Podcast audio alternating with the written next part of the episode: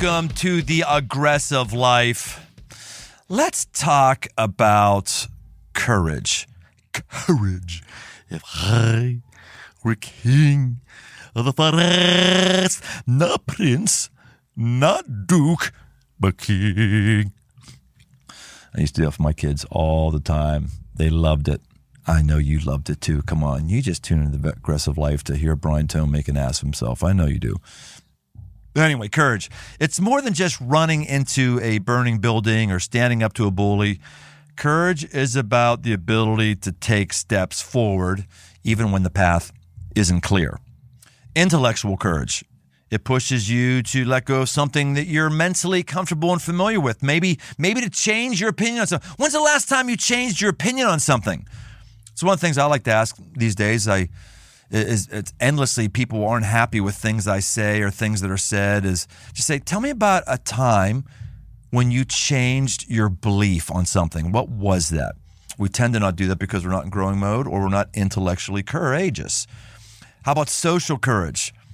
It means being willing to risk exclusion, isolation, unpopularity, or rejection to do what you believe is right. Or spiritual courage. It means following the prompting of God, even when it looks uncertain, it doesn't make any human sense. Today, we're going to talk with one of the most courageous people I know. She's not physically dominating, but she's shown a level of courage that's aggressively inspiring. And if you hear any of the like um, any of the beats in the background, I'm hearing it right now. We've got a, we got an event taking place right by the room where I'm podcasting, so it's not it's not a it's it's not. I don't know if you hear that or not. Dirt, do they hear that? Do you think, or is it just me? I don't know. I can definitely hear it. We'll find out. All right. but it's not a nightclub. It's not a nightclub. Boots and pants and boots and pants. anyway, who we have here? we also got Seg with us. Another another another guy on the team. Hey Seg, we haven't had you in here, dude. How's it going? Good. People can't even see you right now to know why your name is Seg. Maybe we'll have a little special, a special, a special contest to see who can guess why Matt Arena's nickname is Seg. Anyway, I, I, I digress. I digress. Beth Moore is a world renowned Bible teacher, speaker, and leader. In 1994, she started Living Proof Ministries to teach women to know and follow Jesus through the study of Scripture. She influenced millions of people, women and men, through her books, studies, and live teachings. If you're not inside of the church world, we're going to take you down the rabbit hole today.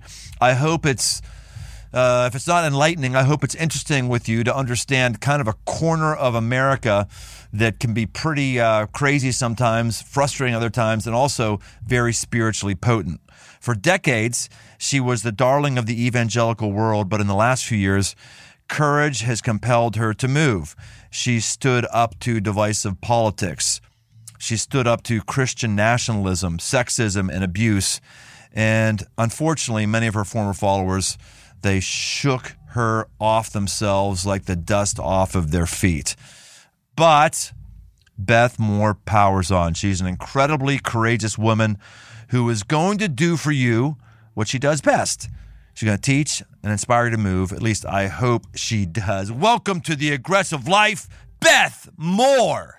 Thank you so much, Brian. I'm very, very happy to be on with you today. Well, you know, I'm honored to have you on. You know, I'm I'm known in some circles as somebody who uh, really reaches men, and I like doing that. But this is not a man podcast. It's all different kinds of people here. This isn't like a manhood all the time. And I think people should finally believe me because we have the queen of female Bible studies, actually, maybe one of the greatest communicators of our time. Beth Moore with us. So I hope people understand now this is not just a man's Bible study.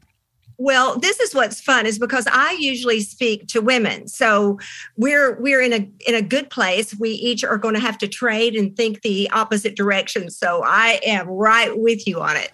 So this uh you know a lot of our folks are just not inside of the church world, inside the faith world. And so those who have been inside the church world for any period of time uh, probably heard your name, but uh, we need to just give people who you are. Let's start at the beginning. You had a troubled childhood, didn't you? Uh, I really did. Uh, I did. I was raised, thankfully, in the church, Brian. And it's one reason why I have such a heart for it, is because sadly, many people have uh, testified to having somehow been abused or misused or uh, been under some kind of oppression within the church walls. But that just wasn't my case. It truly was my salvation in a lot of ways. I had an extremely troubled home. So when I went to church, it was my harbor instead of my unsafe place. It was back home walking through the front door that all the instability waited for me. So I'm so grateful for the fact that I was taken to church uh, because I, I don't know any other way to put it except that I I believed them. I believed my Sunday school teachers. I believed my pastor. I believed that Jesus was who they said he was. Now, I know a lot of times we don't like to talk about numbers. We don't like to puff ourselves up. So I hope you'll give me an honest answer just so people can understand your impact. Have you got any idea, like, of how many millions of people have heard you teach, heard you speak, or how many millions of people have bought your curriculum? Just like, because it, it, it's important to understand that for the next question I'm going to ask. Just give us a sense of the scope of how God's used you over the last few decades.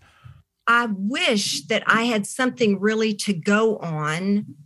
I've seen Lifeway do some verbiage about it along the way. My dear friends there, and they would say that uh, many, many women have had these Bible studies in their hands, and I think it would be uh, in the millions, which is incomprehensible yes.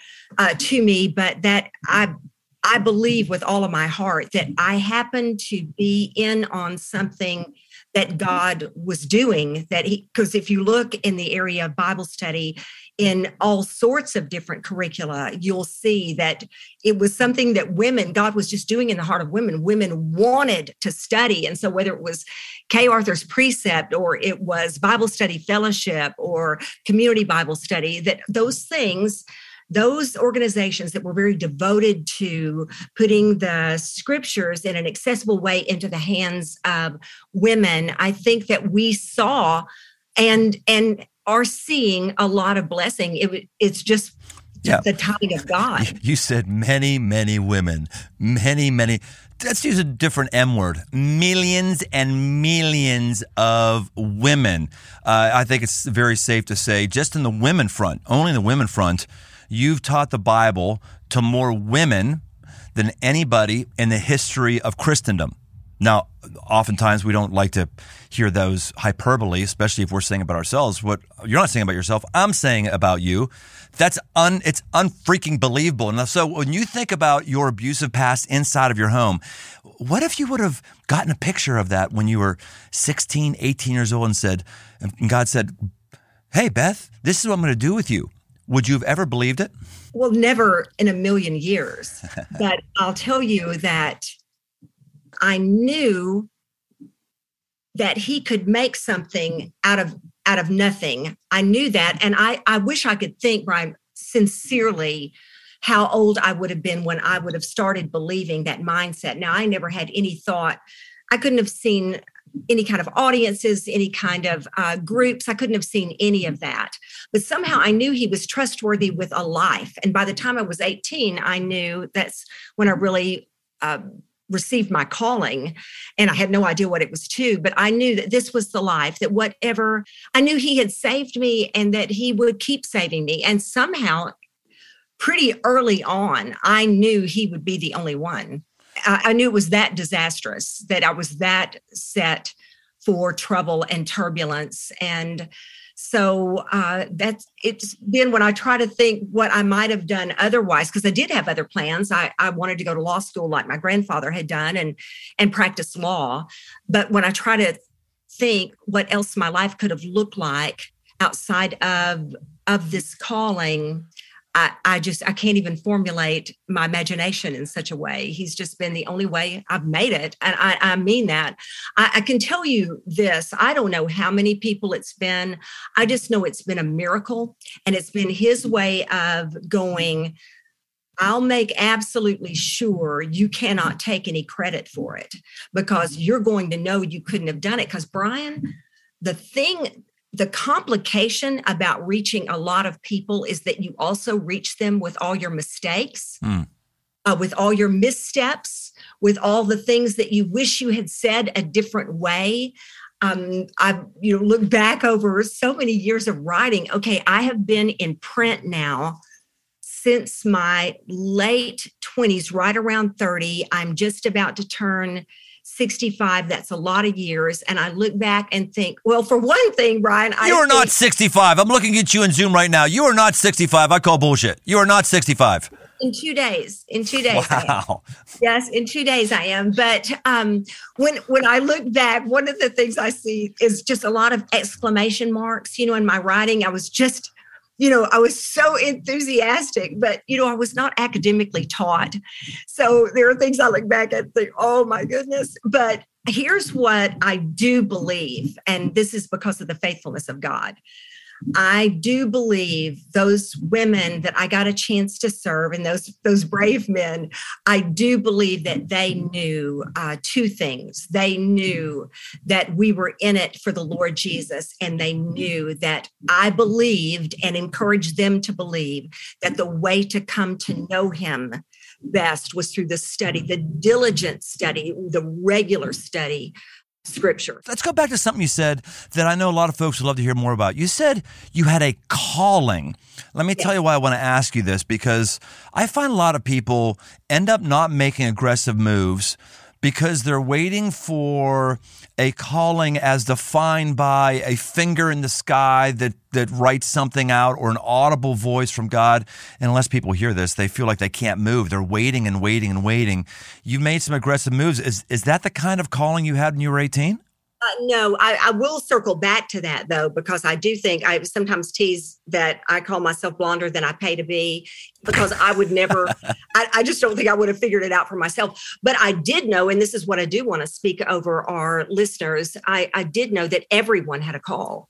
Um, that is uh, very, very scriptural. I'm thinking of uh, Romans 8. I'm thinking of a no, number of places where uh, we've been told that we have been chosen by God and we have been called and that we're being conformed to the image of his son. So we all have a calling on our lives. What I think that that was a little bit uh, different about mine, the same thing that would have been different about yours, Brian, is when we've been called to something vocationally. We've all been called to serve God. We've all been called to the kingdom work wherever He has. But for me and obviously for you, we were called within the confines of of, of the local or the larger or the you know the Catholic. uh, By that I mean the overall. Um, an overarching church so that it was within those walls and those uh, spaces so that he did he did make clear to me that this is that i would work for him and i knew this is when i was 18 i was serving a group of uh, the sixth grade girls at a missions camp. And uh, it was just i've always had a hard time explaining it because it was just unmistakable. It was just like this you're your future is mine, but without direction of what it would be. And I, I've so appreciated Mm. the Lord working in that way with me. And I, I'd say this to someone else that, that his calling, if you look, it's so consistent with the disciples because he said, Come follow me. I didn't get like, you, I'm calling you to public speaking or I'm calling you to writing. I'm- what I got was your entire future is mine. This not in words, but I had a knowing in my spirit you will know what you are supposed to do when you follow me and I show it to you. So uh, that was the way it went. But I knew, I knew that it was not going to be long. I knew, and it was the oddest thing because I finished out my degree. I didn't know what else to do. That is really helpful for all of us to learn. I think that we just get paralyzed by thinking I have to find my purpose. My purpose as defined by how will I make money? What organization am I going to serve in? What am I going to do that might uh, get internet internet fame for me? What am I going to do? It's it's it's like the thing, and you're not talking about the thing, the action. You're talking about the heart of where your heart was inclined to, right? Absolutely. I was already serving in what would have been my my calling as a Christian. I would have already been serving by the time I was was 12 at my church and in my tradition uh, vacation bible school would have been the first chance you'd have gotten as a kid to be able to serve because we went through the uh, fifth grade and sixth grade and then you got to from that point on help with it. You got to help with a, a couple of adult teachers and then you know sometimes in the kids departments and stuff like that. So serving all along that was always again it was one of the gifts of my upbringing, my the church of my childhood. I, I I'm trying to think of anybody I really knew that didn't serve in some capacity. It was you just did. This was so much of where we lived our lives there in the local church. So I have quite I have quite an affection for it. Still to to this day, by the way. You mentioned something earlier that does torment me, and I think it torments a lot of teachers, but I'm not hearing many people humble enough to talk about it. And that is we can look back and remember things that we've taught that we don't believe anymore. Right. It's like, okay, so now am I a false teacher because I pre- preached something that was false? And then I start asking myself, well, what am I preaching today? I, I, never go into preaching something on a weekend that I'm like, ah, I'm I'm about 60% sure of this. I'm always 100% in on what I say. And yet when I look back on some of the things I've said over the decades, I go like, uh, I'm just not, I'm not there anymore. I can get a bit paranoid. I can get a bit, um, a bit regretful, maybe even a little less bold. Do you relate to that? How do you handle it? Completely, because I have never, I'm like you, I've never gone in and thought, I believe that I will mislead them in this lesson. I'm going to see if I can lead them this way, even though I know scripture means it. Never, never once, never once. I went in with every single intention of teaching soundly. But one of the things that, let me give an example of what I look back over and could just shake my head. I, I believed with all of my heart I, I was so full throttle into my church world that I loved dearly and still love. I still love my tradition. I would not change it. It is my heritage and I, will never, I'll never give it up. I wouldn't be able to lodge it from my the marrow of my bones if I had to. But I just I believed that we were just right that maybe some other people were right as well but we were the rightest of the right. And i don't mean if someone's listening i want to make sure that they know because right and left means something entirely different to us um, as we uh, think so in such political terms these days. I'm not talking about that. I'm talking about right in correct. I'm talking about right in accurate. I truly believed that we were the most accurate of the accurate and that anybody that did it differently uh, anybody that had another view, they were incorrect and we were correct. So let me put it into these terms. I didn't just believe that scripture was inerrant, I believe that our interpretation of scripture was inerrant. And I, so now I could, if you had asked me that at the time, right, if you said, Beth, do you think your interpret or the interpretation that you have inherited is an error. Of course, I would have told you no. But looking back over it, I mean, it's as clear as a bell. And that, you know, just oh my word, um, some of the things that I thought. God loves you. God loves you. God loves your beliefs, but you're wrong, and I'm right. No one ever says that, but that's what we feel. Well, it's exactly right, and I, I feel like surely, and I want I want somebody to smile with me here.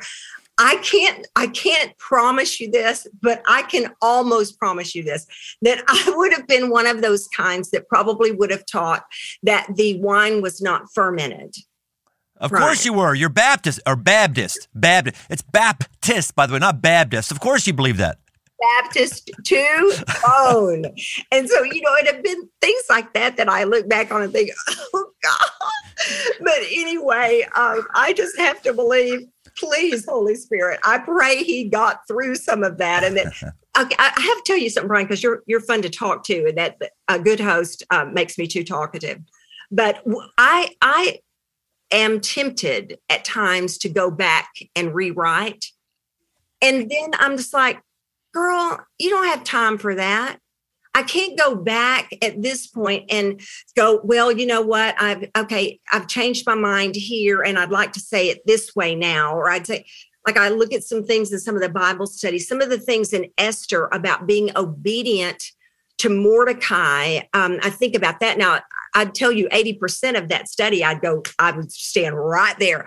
But there were ways I put things that because of our culture and all that has surfaced in the area of abuse of power, I'm not able to say, I can say the biblical truths, but I'm not able to say just boldly, you just do what you're told and, you know, God's going to bless your obedience. Well, to him your obedience to him so things that are just uh, that we it was a different time a different context. We had a different way of talking. But you can either go back and correct all of what you've already written, and most people will never pick it up again anyway, or you just go forward and hope.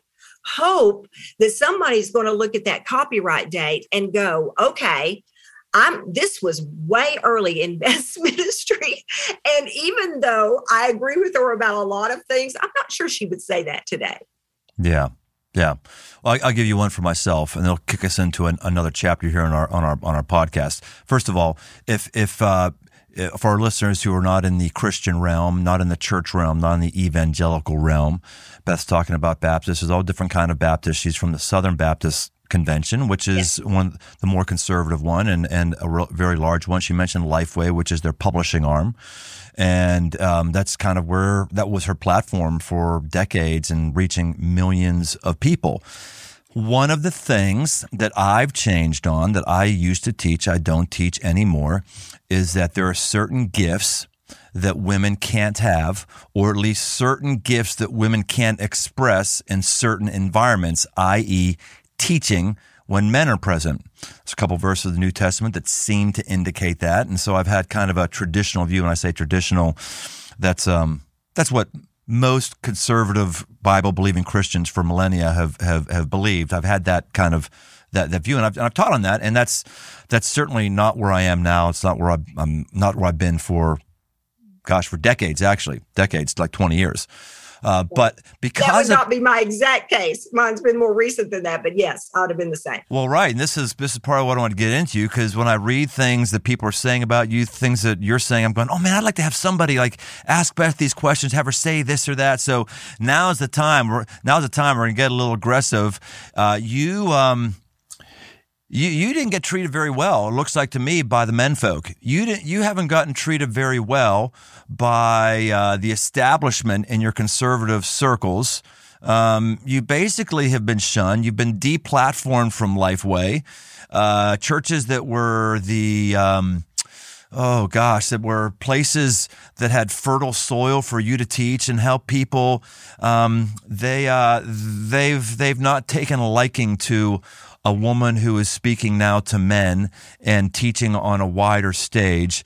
And man, it's been it's just been heartbreaking, utterly heartbreaking to see from afar uh, things that you've built, things that you've done, uh, be taken away from you, but by human agents, people trying to take things away from you, and and not God taking things away from you. How's that been? And even even let's let's, let's step back here, uh, even before we get into that, Beth.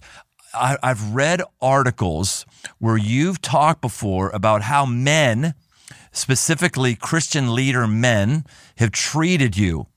Just tell us what's hmm. like in certain circles to be a woman who actually believes in teaching. Well, let me tell you this this is what makes it so ironic brian is because i would have almost entirely believed the same things that they did. And I think that's one reason for the shock of these last years is because man, I was a I was a rule keeper. I was the I was teaching almost identically what they were teaching. I was teaching, you know, submission to your husband and and the things that all the things that they thought were important. I would not have um, dreamt of being a senior pastor and that still to this day would not be my desire. But what what tripped it up was that i i would find myself because you have to understand how far back as many years as i've been in ministry so rewind all that way i was one of the only women that was out there in a lot of these uh, groups of people that were invited to be on the platform at whatever event. So I'd, I'd, be the only woman; the rest of them would be men. And this this was for years and years that was true. And so there was a certain way that I was treated, and it was always. You know, it'd be cutesy and kind of, uh, you know, just uh, some mocking, and they they'd be try to be fun about some would just be rude and wouldn't talk to me at all others would be like uh, just just demeaning. But it was, but I was so differential because I knew going in, I believed in covering. Man, I was supposed to have a covering over me. I was supposed to be submissive. Uh, I was supposed to do all the things. And I and I tried very hard to do all the things. But what what it came down to is that when I spoke up for women some six years ago, and I saw the reaction and I realized, wait a second, I won't get into the whole story of it, but I will just tell you that there comes a time sometimes where a fog clears that you would do anything to bring back. I mean, anything. If you could pull clouds out of the air and bring it back so that you could now unsee what you've seen, I mean, you do anything. But I saw, I mean, crystal clear, and it began such an unraveling because I believed all of this was about scripture. I did. I did. I believe that the reason some of them couldn't treat me uh, as a peer or that they had to, or they sometimes resented me being there, whatever it might be, certainly resented if the crowd wanted me there. Uh, that was, you know, they didn't, they didn't want them to like me.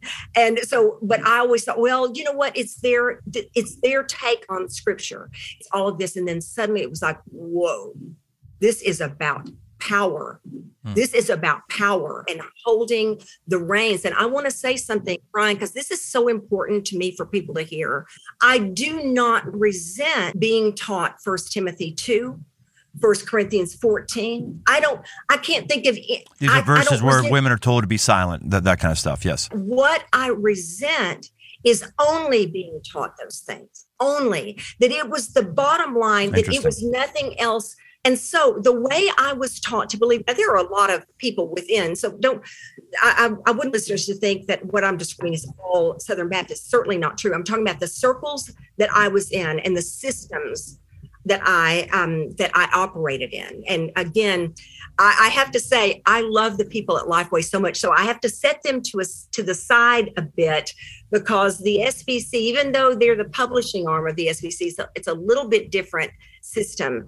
But what um, what I found was that they did not believe that anyone who taught anything differently could possibly be orthodox. It was all heresy. So anyone that anyone that taught differently um, was about women, women's roles. It wasn't like this is another view. Now we really believe this is the correct view, but here is the other view. No, it was this is orthodoxy. This is false teaching. That that I resent. I resent not dealing with what, what are we going to do with the fact that Paul talks about the women who contended with him in the gospel? Uh, that's that's in Philippians. What are we? What do we do with the last chapter of Romans? Uh, so what what are we to do with all of this? What do we do with Acts two? What do we do with uh, with the uh, daughters of Philip? So these are the things that troubled me. Yeah, I think that's what that's what bothers me about it is, you know, in my days when when I held a very traditional view of what a woman could or couldn't do, I don't think that I was ever as judgmental about people who disagreed with me as I'm seeing others. I was never like excluding someone from the faith. I was never then on a on a mission to discredit uh, uh them. Uh, and that's kind of what's going on with you. That's just that's just so heartbreaking. People are so insecure they can't live with someone who has a different interpretation. And I, I have friends who I have friends who are still in the old school old school way, and and I res- I actually respect them and I respect their convictions. Uh, I, I really do. But about what I believe right now about women leadership, it it could be wrong. Just because I believe than it is right now. And I've quote unquote evolved from what I did before. Maybe I was right back then and I'm wrong right now. I, I don't know. We just always assume what I believe right now is right. And I think we need to do a lot better job of just giving people grace and not getting too bent out of shape about secondary intramural disputes. But I'll tell you what I don't respect I don't respect at all the the belittling and the dehumanizing of somebody who's inside the Christian circle, who I'm pretty darn sure is going to heaven. I'm not good with dehumanizing and powering up on that person. And I'll just tell you, man, the stuff I've read, like, just give us like, what would it look like, Beth, for you to be bullied by a, a male leader? What did it look like? What's an example? Well, there would be times that if we were in an elevator, like if I, I was speaking at an event and we would get in an elevator and the other speakers might be in there with me or the other or you know the other men that were leaders at that event i would not they would i wouldn't nobody would say a word. Uh, in the green room it would be such a weird thing. I might be in the same vehicle and it would just be it was either and again were there exceptions to this? Of course there were. But i'm saying this was the flavor this was definitely the climate was cold for a woman speaker, especially, you know, Brian, there might have been a way I could have spoken that would have been softer and sweeter and more uh, acceptable to them. But the fact that if I did start teaching, that I would, I could get pretty fired up. I think. So you're better than them. They didn't like that the woman was better than them, actually.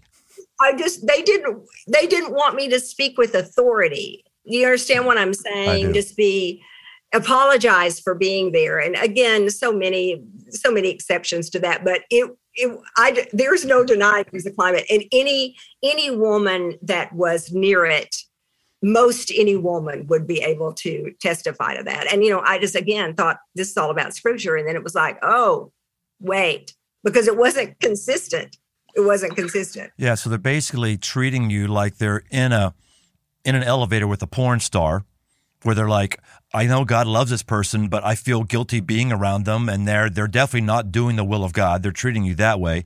And while you're while while this is happening, Beth, back to courage. We've made this on a theological level here. Let's take it to a courage level. How are you keeping it together? How are you not melting down? How are you keeping your calling secure? What what's some of the secrets are there secrets? Are there tricks that you would tell yourself? Were there mental games or mental things that would go through your mind? Were there disciplines, practices you had that kept you going in the courageous way you wanted to go? Yes, yes, yes, yes to all of those things. But I'll say a couple of things specifically. I, I heard, I, I think it was Alan Noble that taught on that that was the first I heard teach on this idea of thinly and thickly held beliefs. And by that you know i'm talking about things that you yeah I, I i pretty well feel this way about this. Yes i think and then there are other things thickly held beliefs that you know that if someone did a bone marrow test on you and they and they literally and they literally did a study on your very chemistry that it would be in the basic part of your dna thickly held beliefs and thank goodness the things that I have taken such a beating for. I didn't have to think, I, I didn't navigate like, oh, but if I do, if I believe this, this is going to happen. No, there are certain things you just in the dead of night with your head on a pillow, you know this is what you believe to the death.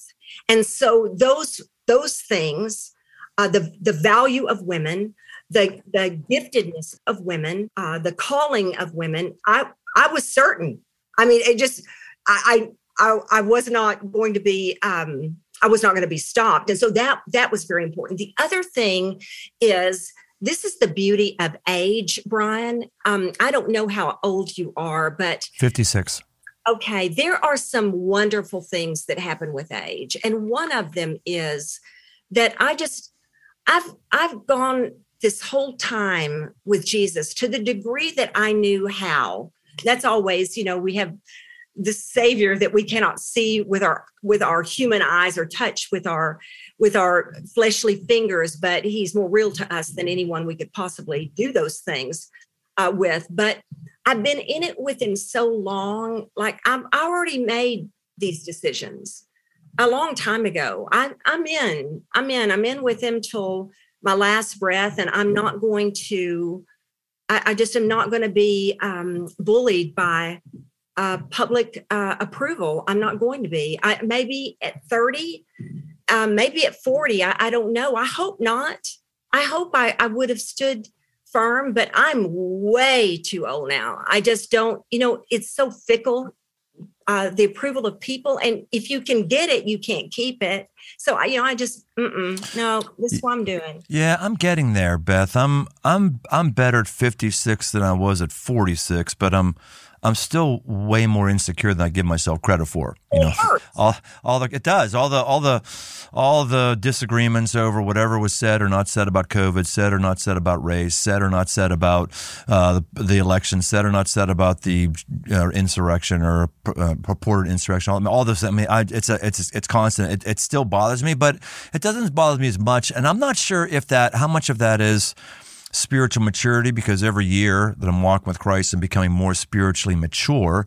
And so the opinions of others matter less to me than, than God's, or how much of that is just becoming older and just like, well, well, screw you all. That's just the way it is. I, I don't, I don't need your opinion. You know, I, am some of that's of the flesh, some of that's of the spirit. Either way, I like it. Yes, but you know, as well as I do, that you know, there's this there's this thing that goes, I didn't call myself into this. You didn't call me into this, and you can't call me out of it. This is this is in the Lord's hands. And yes, he can take me out. And that's for him to do when he wills. But I he's faithful. And I have found over and over again that just like do what you believe by conviction, by biblical conviction, that you have some semblance of a prayer life, some semblance of seeking the will of God through the scriptures. And then, man, you hold on for dear life and and plot your course according to your convictions and and you trust him to be faithful. And if you don't see that here in this life, we're going to see it on the other side. So yeah, yeah. Well, Beth, I'm, let's get a little sermonette from you, a little sermon from you here. One of your things that you said, which is I think is great. Courage comes from a heart that is convinced it is loved. Absolutely. Teach us. Absolutely.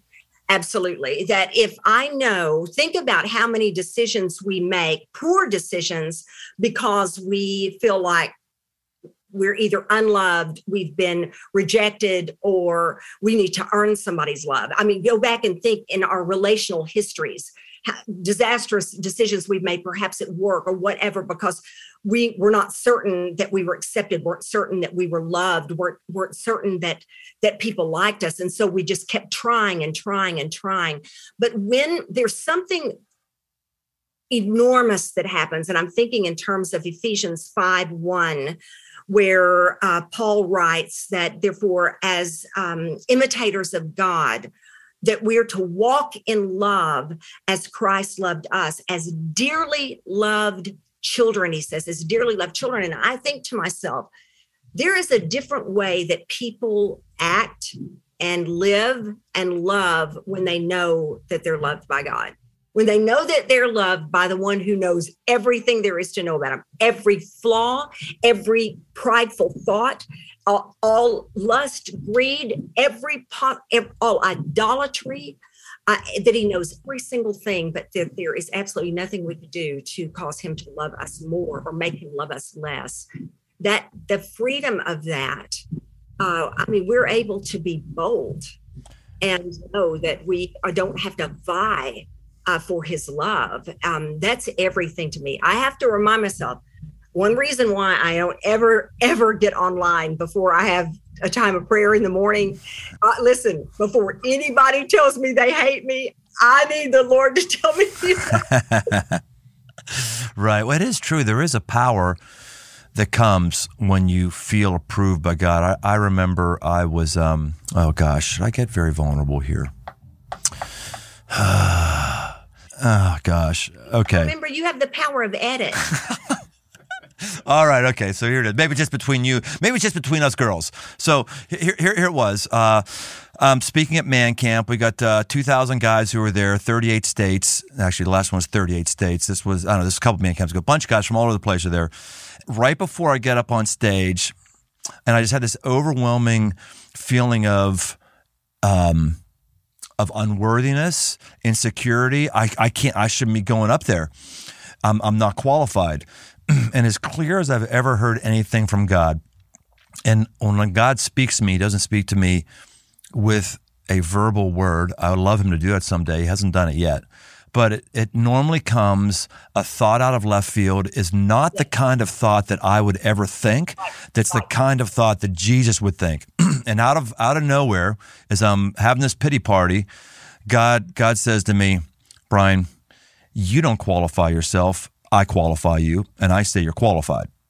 Yes. And I get I just get um get emotional thinking about it, and um, I just went after it, and that that just comes from a hey man, if I, if I feel God has approved me, approved of me, and He loves me, man, it's I can get over a lot of stuff, including the hatred of others and the judgmentalism of others. And I think, Brian, um, I think that what God is calling us to do in all of our flaws and weaknesses and our uh, profound humanness is live authentically with that and serve authentically with that. Because I have a really, really bad, bad um, early background, really tough uh, adolescence, um, young womanhood, all of those things. And one of the things that I tell them all the time when I'm speaking to a group is that listen, if you need a teacher that has not been in the bottom of the pit, you you definitely have come to the wrong class.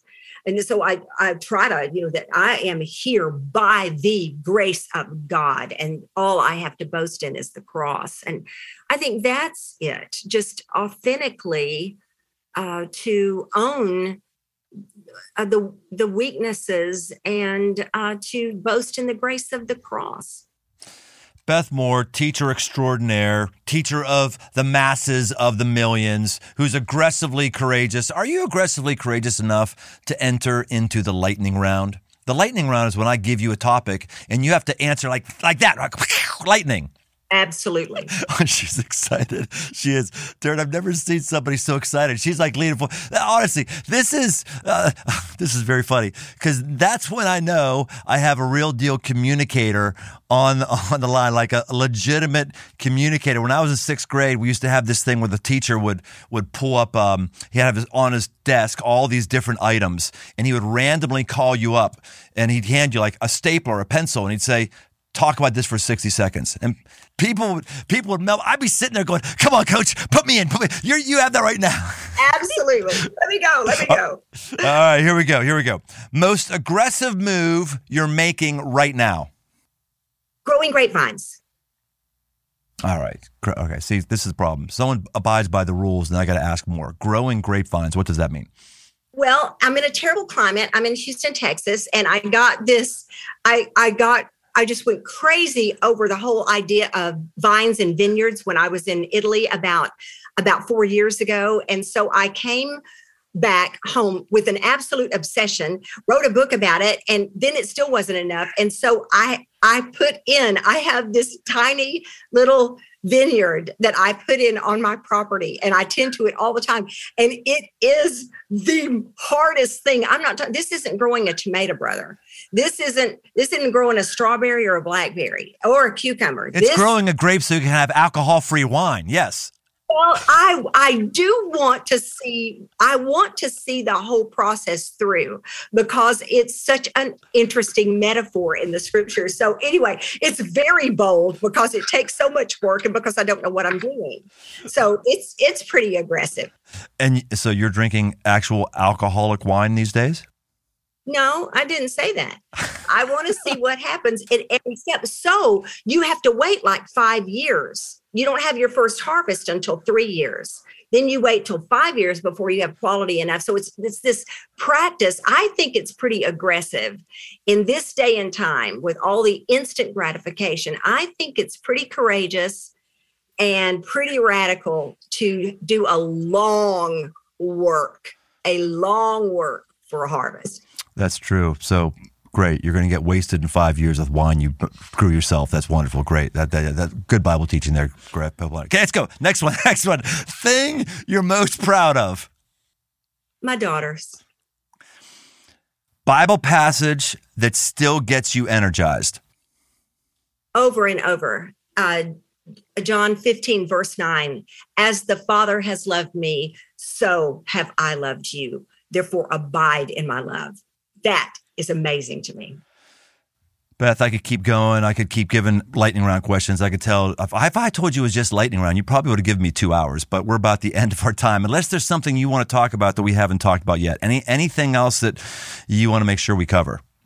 Well, I I would want someone to know uh, that we are very, very dedicated to two things uh, through the ministry, and that is um, and uh, through our Living Proof Live, and that is worship and and the Word of God, and that we believe, and I believe that it's alive. I don't think it's like a, you know, just de- dead ink on uh, pages on thin pages. I really do believe those are living uh, breathing words and that God is raising up living, breathing people uh, to be light in this dark world. I'll tell you that.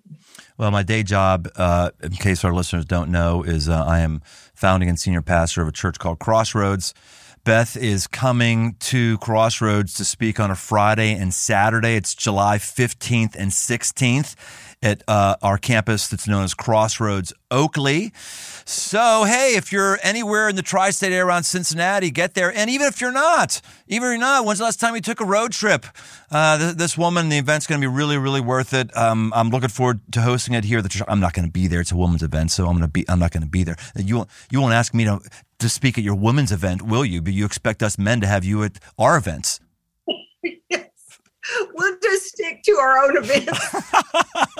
so you can you can have your tickets. You can get tickets at lproof.org slash events. lproof.org slash events. This is a women's only event. I'll be real clear. This is a women's only event. So Beth, it has been a it has been a pleasure.